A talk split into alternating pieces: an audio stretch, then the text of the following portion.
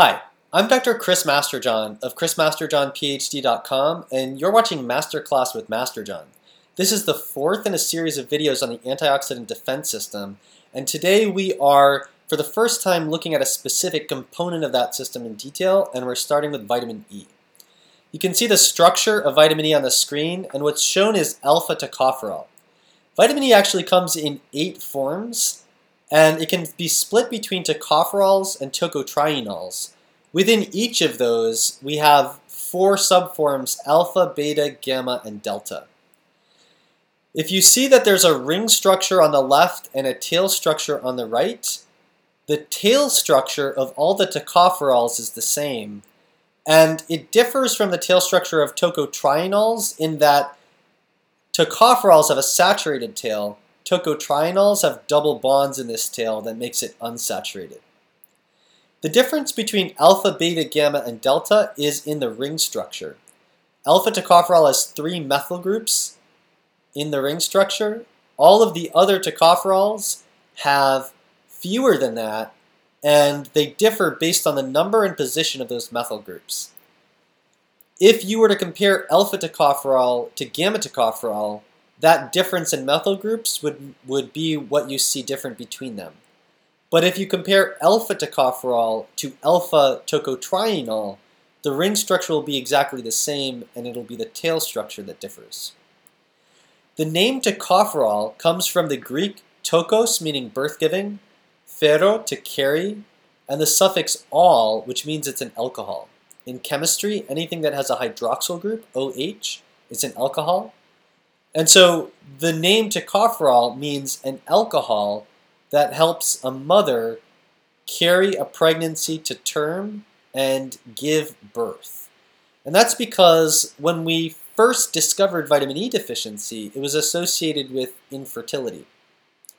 Now, tocotrienol is a later name where triene means three double bonds, and so that refers to the number of double bonds that are in the tail, and that's where that name comes from. Although vitamin E was originally known as the fertility vitamin, we now know from its chemistry that its function is to convert lipid peroxyl radicals to lipid peroxides and thereby avert lipid peroxidation chain reactions in cellular membranes. This is the only well-established role as a direct antioxidant in this context. There are a lot of other things that we believe uh, vitamin E does, like regulate gene expression, but it's not clear if it does them independently from this process because oxidation and lipid peroxidation affects many other cellular processes. So to date, there's no real clear evidence that vitamin E does anything that can't be traced directly to its role as an antioxidant in this context. And so we can look at the infertility that originally came with vitamin E deficiency, and we can say that was due to lipid peroxidation. Similarly, we could say Lipid peroxidation is believed to play a role in many other chronic degenerative diseases that are more common today. And so, wherever you see oxidative stress and lipid peroxidation, there's good reason to think vitamin E may be protective. Because vitamin E's role is to protect PUFAs, then you can see in the food supply, foods that have more PUFA in them will tend to have more vitamin E. But it doesn't all come in the same ratio, and the ratio of vitamin E to PUFA in the diet may be more important than the amount of vitamin E itself. If you look at the RDA for vitamin E, for most adults it's 15 milligrams per day, but that can vary with lactation and pregnancy, and it can vary with age. So we see that the RDA takes into contextual factors sex, age, pregnancy, and lactation, but not PUFA intake that can be misleading because if you look at the actual DRI report, you can see that they clearly believed that vitamin E requirements depend on PUFA intake. This is a direct quote from the report that underlies the current RDA for vitamin E. Vitamin E requirements have been reported to increase when intakes of polyunsaturated fatty acids or PUFAs are increased. Based on these data, it was suggested that a ratio of at least 0.4 milligrams alpha tocopherol per gram PUFA should be consumed. However, the method of determining the vitamin E requirement generated by PUFA intakes is not universally accepted because the amount of vitamin E required to stabilize PUFAs in tissues is influenced to a greater extent by their degree of unsaturation than by their mass. What that means is that you can consume linoleic acid from vegetable oil that has two double bonds, but you can also consume EPA from fish oil that has five double bonds, or DHA from fish oil that has six double bonds. EPA and DHA are more vulnerable to peroxidation than linoleic acid because they have more double bonds. Moreover, PUFAs are not deposited in the tissues in the same proportions that they occur in the diet. In other words, you eat a given amount of PUFA, but it's not the amount that you eat, it's the amount that winds up in your membranes that actually makes you need more vitamin E. One is influenced by the other, but it's not the same as the other. They go on. Finally, dietary PUFAs are modified by elongation and desaturation. That means you can eat linoleic acid, but then you can make it longer and introduce more double bonds and turn it into something like arachidonic acid, which is more vulnerable to peroxidation. Or you can consume something like alpha linolenic acid and convert it from flax oil and convert it to EPA or DHA, which is longer and has more double bonds and is more vulnerable to peroxidation. They go on and are cat- catabolized to various degrees depending on energy status. That means if you're in a caloric deficit, you're going to burn PUFAs for energy, and so they're not going to influence your vitamin E requirement. But if you're in a caloric excess, you're going to store them in your membranes more often or in your adipose tissue, and that is going to influence your vitamin E requirement. They conclude, although it is clear that the relationship between dietary PUFA and vitamin E need is not simple, high PUFA intakes should certainly be accompanied by increased vitamin E intakes. How often do you see scientists say certainly? Not very often. So this is really important because if you just look at the RDA itself, PUFA is nowhere to be seen. But if you read the report, they state clearly that the reason they didn't express the RDA per gram PUFA is because there's no straightforward mathematical calculation to express it in that way. But the principle that the more PUFA you eat, the more vitamin E you need is solid, so solid they call it certain. Now that's really important because if you look at how vitamin E is distributed in foods, you get a very different picture if you express it per gram PUFA than if you express it total amount in the food. The data that's on the screen, I used alpha and, alpha and gamma tocopherol because these are the major forms of vitamin E that are important. But you get similar results if you just looked at alpha tocopherol or if you took total vitamin E. What you see is that when you only look at the amount of vitamin E in the food, wheat germ oil looks way better than everything else. Corn oil is pretty hot itself. Palm oil is pretty good, but not as good as corn oil. Butter's terrible, and olive oil is kind of eh. But if you express that per gram PUFA, what you see is that all of a sudden palm oil is the best. Butter's still not as good as olive oil, but the difference isn't as big. And wheat germ oil no longer takes the lead. Well, when we're looking at something like butter, we also have to take into account what was the cow eating. And when cows eat grass, which is high in photosynthetic activity, they wind up with more vitamin E in their meat and their butter than when they eat grain. So let's take a look at what's happening in photosynthesis to see why that's the case. In photosynthesis, we take energy from sunlight and we combine hydrogen from water with carbon and oxygen from carbon dioxide, and that makes sugar. There's some oxygen left over, and that gets released into the atmosphere.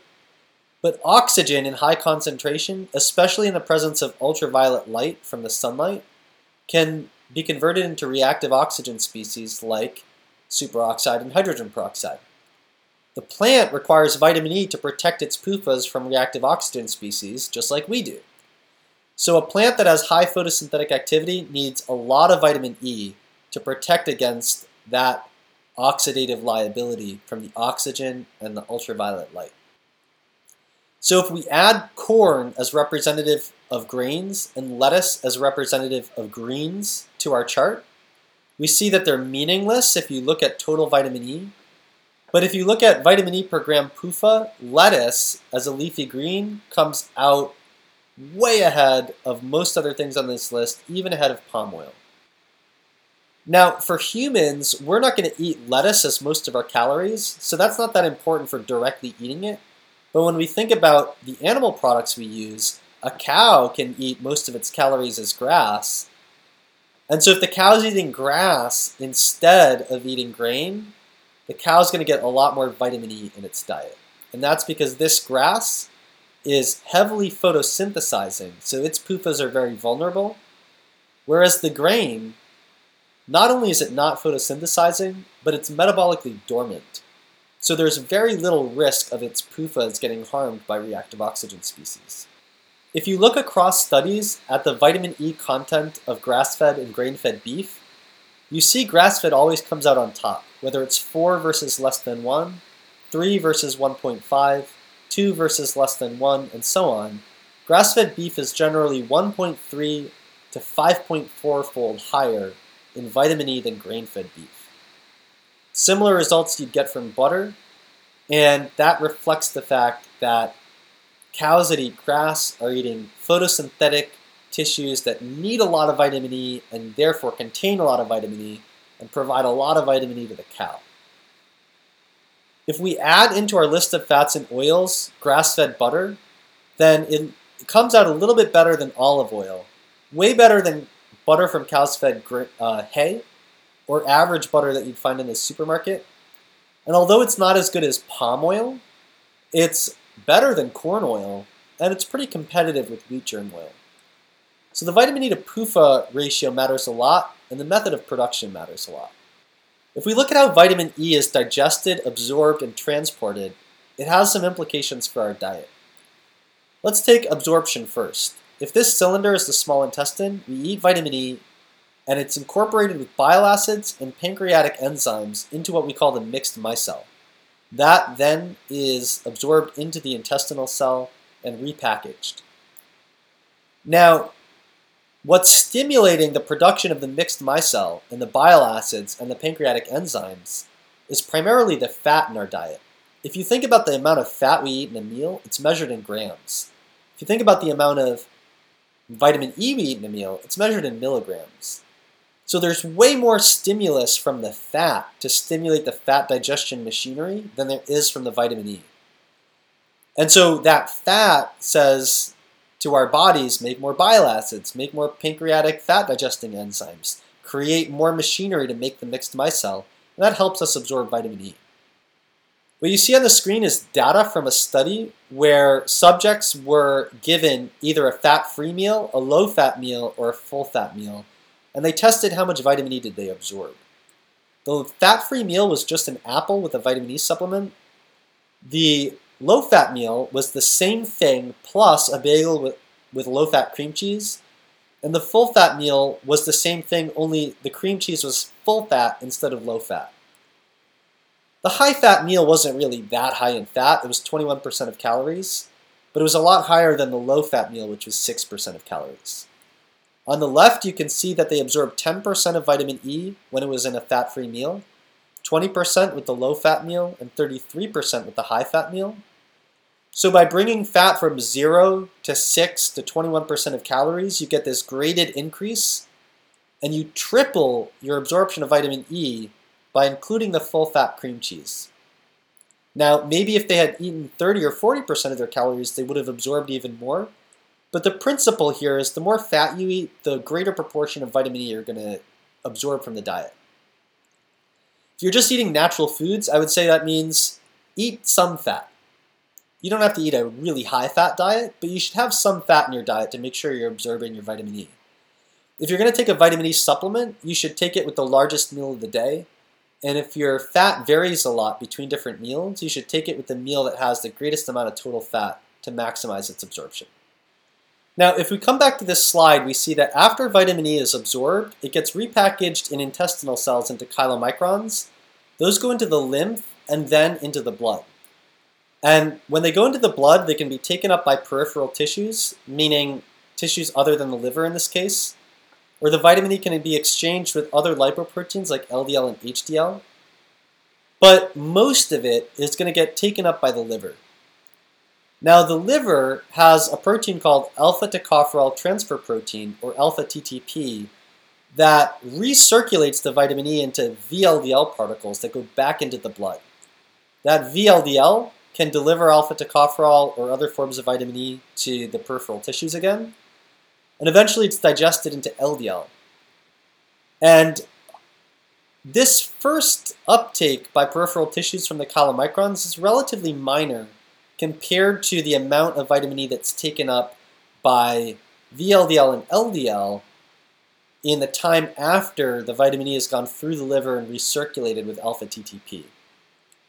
Now this is important because there's a rare genetic defect in alpha TTP that makes it makes it really hard to get enough vitamin E from a natural diet, pretty much impossible, so you have to supplement really high doses of vitamin E to overcome it. It also makes it really hard to get that vitamin E in the brain because alpha TTP also plays a role in getting vitamin E into the brain.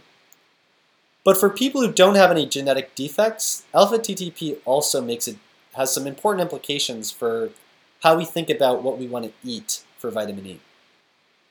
The data on the screen shows the affinity of alpha TTP for the different forms of vitamin E. Alpha tocopherol is arbitrarily set at 100%, and everything else is expressed as a percent affinity compared to alpha tocopherol. As you go from alpha to beta to gamma tocopherol, you go from 100 to 38% to 9%.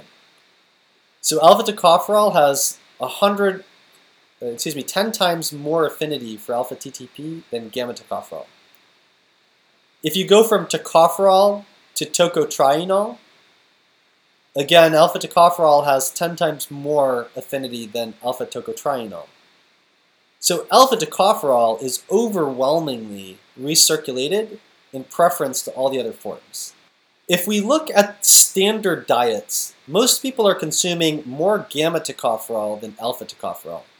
But once it goes to their liver, alpha TTP recirculates a lot more alpha tocopherol than gamma tocopherol. And so in the blood of people eating a standard diet, there's a lot more alpha tocopherol than gamma tocopherol. The alternative to recirculation by alpha TTP is enzymatic degradation to metabolites that are uh, excreted in the urine. So if you look at people on a standard diet, they have far more gamma tocopherol metabolites in their urine than they do alpha tocopherol metabolites.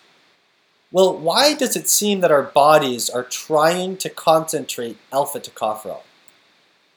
What you see on the screen is a comparison of the structures of alpha and gamma Alpha is on the top and gamma is on the bottom. Alpha tocopherol has three methyl groups, whereas gamma tocopherol only has two, and in place of the third methyl group, it just has a hydrogen.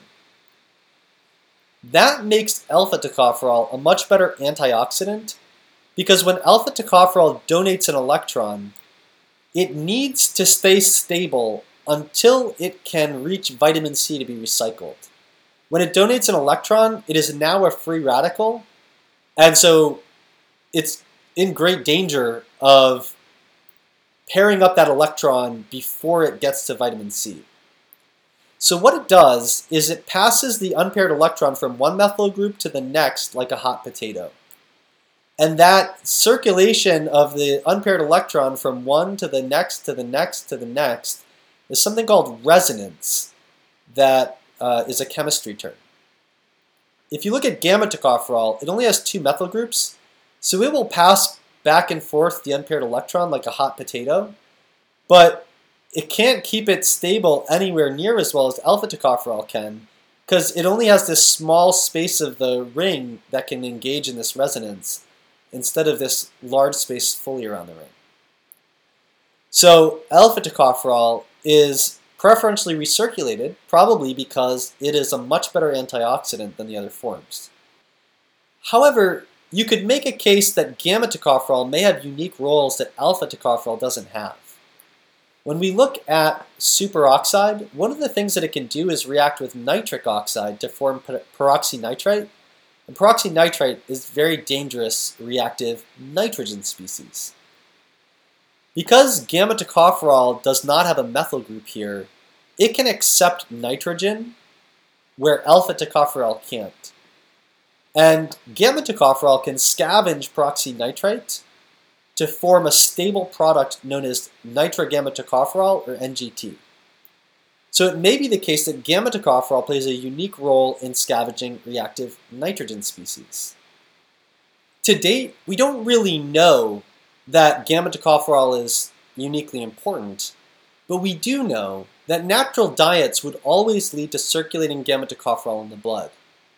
And natural diets would always contain a mix of different tocopherols and tocotrienols. If you consume an alpha tocopherol supplement that instead of providing 10 or 15 or 20 milligrams like you could maybe get from food, provides 1, 2, 3, or 400 milligrams, then alpha tocopherol goes into the liver is 10 times more, uh, more likely to be recirculated into the blood. And if you have 10 times more alpha tocopherol than other forms of vitamin E, you're going to wash out alpha TTP. Alpha TTP is going to be flooded by nothing but this alpha tocopherol it has such a high affinity for. And you're going to drown out the other forms of vitamin E like gamma tocopherol in the blood. And vitamin E supplementation with alpha tocopherol has been shown to cut gamma tocopherol levels by large amounts. So what that means is that it's wise that if you're going to take a vitamin E supplement, it should contain some gamma tocopherol and some of the other forms of vitamin E. My personal preference is to use things like grass-fed butter and palm oil. Palm oil is rich in the full spectrum of tocopherols and tocotrienols, so I think it makes more sense to use moderate doses of the full spectrum of vitamin E forms than to use high doses just of alpha, just of alpha tocopherol. But that doesn't change the fact that our bodies really seem hardwired to preferentially recirculate alpha tocopherol, and we know from chemistry that alpha tocopherol is the most superior antioxidant out of all forms of vitamin E.